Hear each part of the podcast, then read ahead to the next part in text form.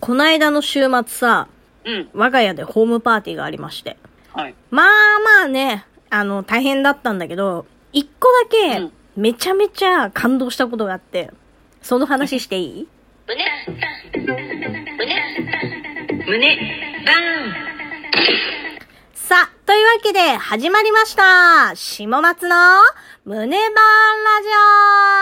ンラジオイェイあのさ、まあ、基本、ホームパーティーすごい準備とかめちゃめちゃ大変でもう本当早く帰ってくれっていう気持ち が9割だったんだけど、イェイ。 1割ね、すごいうん救われたなーって思ったのがさ、まあ、うんみんなこう、お子さんのいる家庭の方が多かったから、子供さんを連れてきてたんだけど、まあその中にね、4歳か5歳ぐらいの女の子がいて、で、うんまあ、なんだろうな、この言葉のレベルで言うと、最近こう、おしゃべりをし始めた。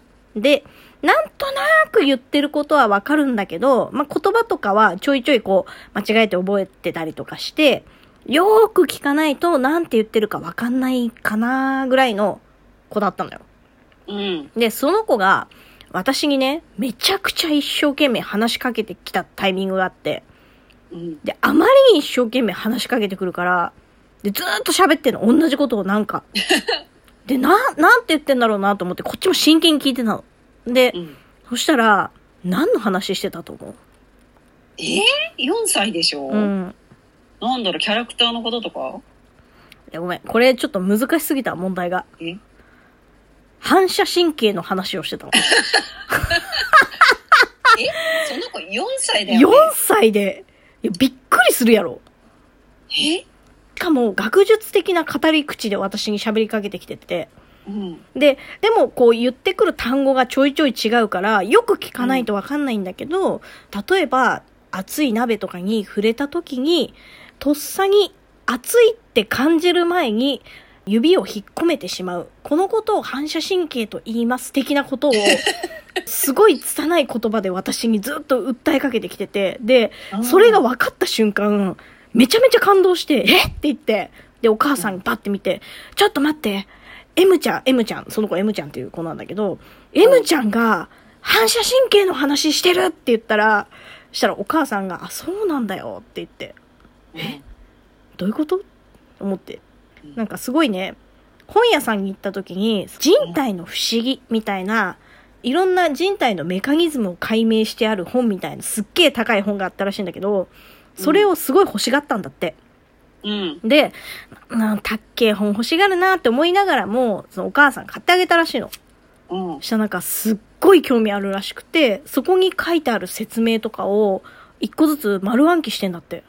えー、すすごいごくないで、そやばの、たまたま私にその反射神経の話を、そこで覚えた反射神経の話を、丸々伝えてきてくれてたのよ。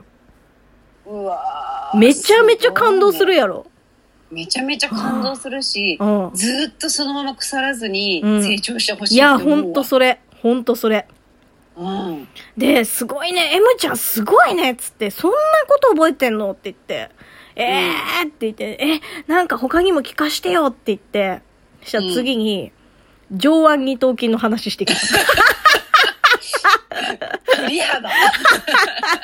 いや、もう可愛くてさ、すっげえ感動しちゃったよな可愛いね。可愛いでしょそっか人体だもん。どっちも人体だもんえ、ね。そうそうそうそう。いやー、でもさ、なんかさ、ちょっと思ったのが、私そんなにね、誰よりもこのジャンルだったら、私絶対負けねえ。マジめちゃくちゃ語れる、みたいなことないわけよ、私は。え、チンコとかあるじゃん。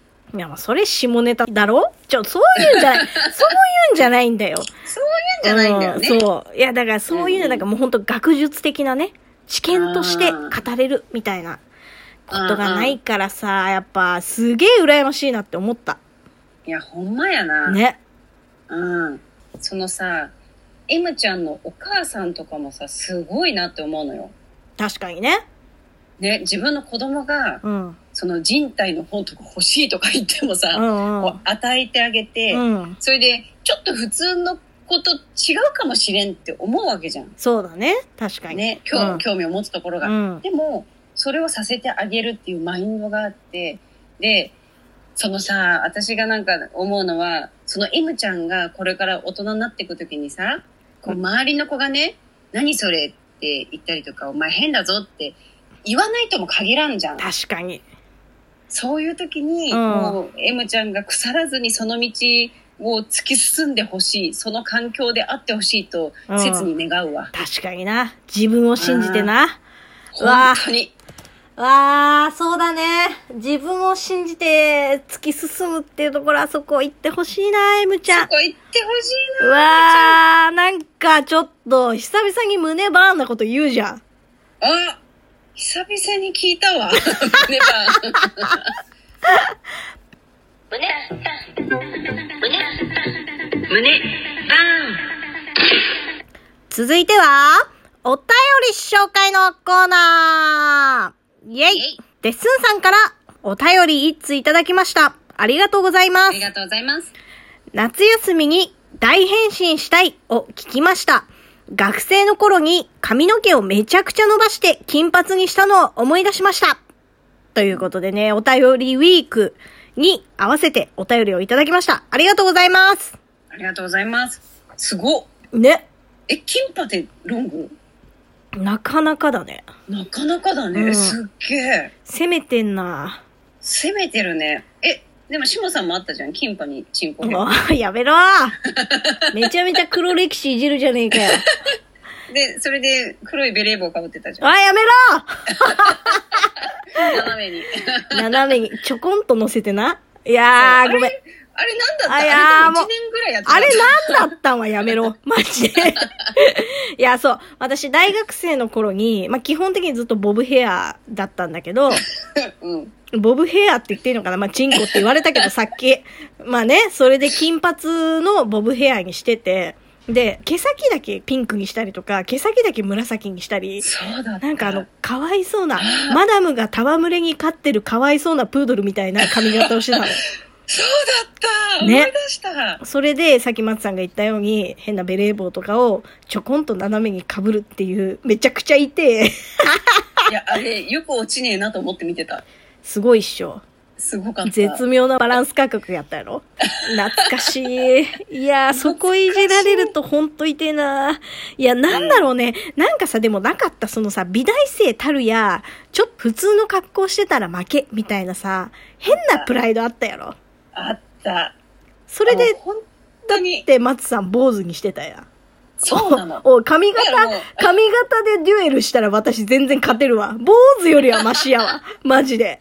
だからさ、うん。あれなんだよな、美大生のそのプライドが、いや、そうな我の。々をおかしくさせてたかもおしれなかい、しくさせてた。でもさ、途中でハッと気づくんよな。なんかの表紙に、例えば銀座とかに行った時に、あ、うん私、今この街に1ミリも馴染んでない、みたいな。うん。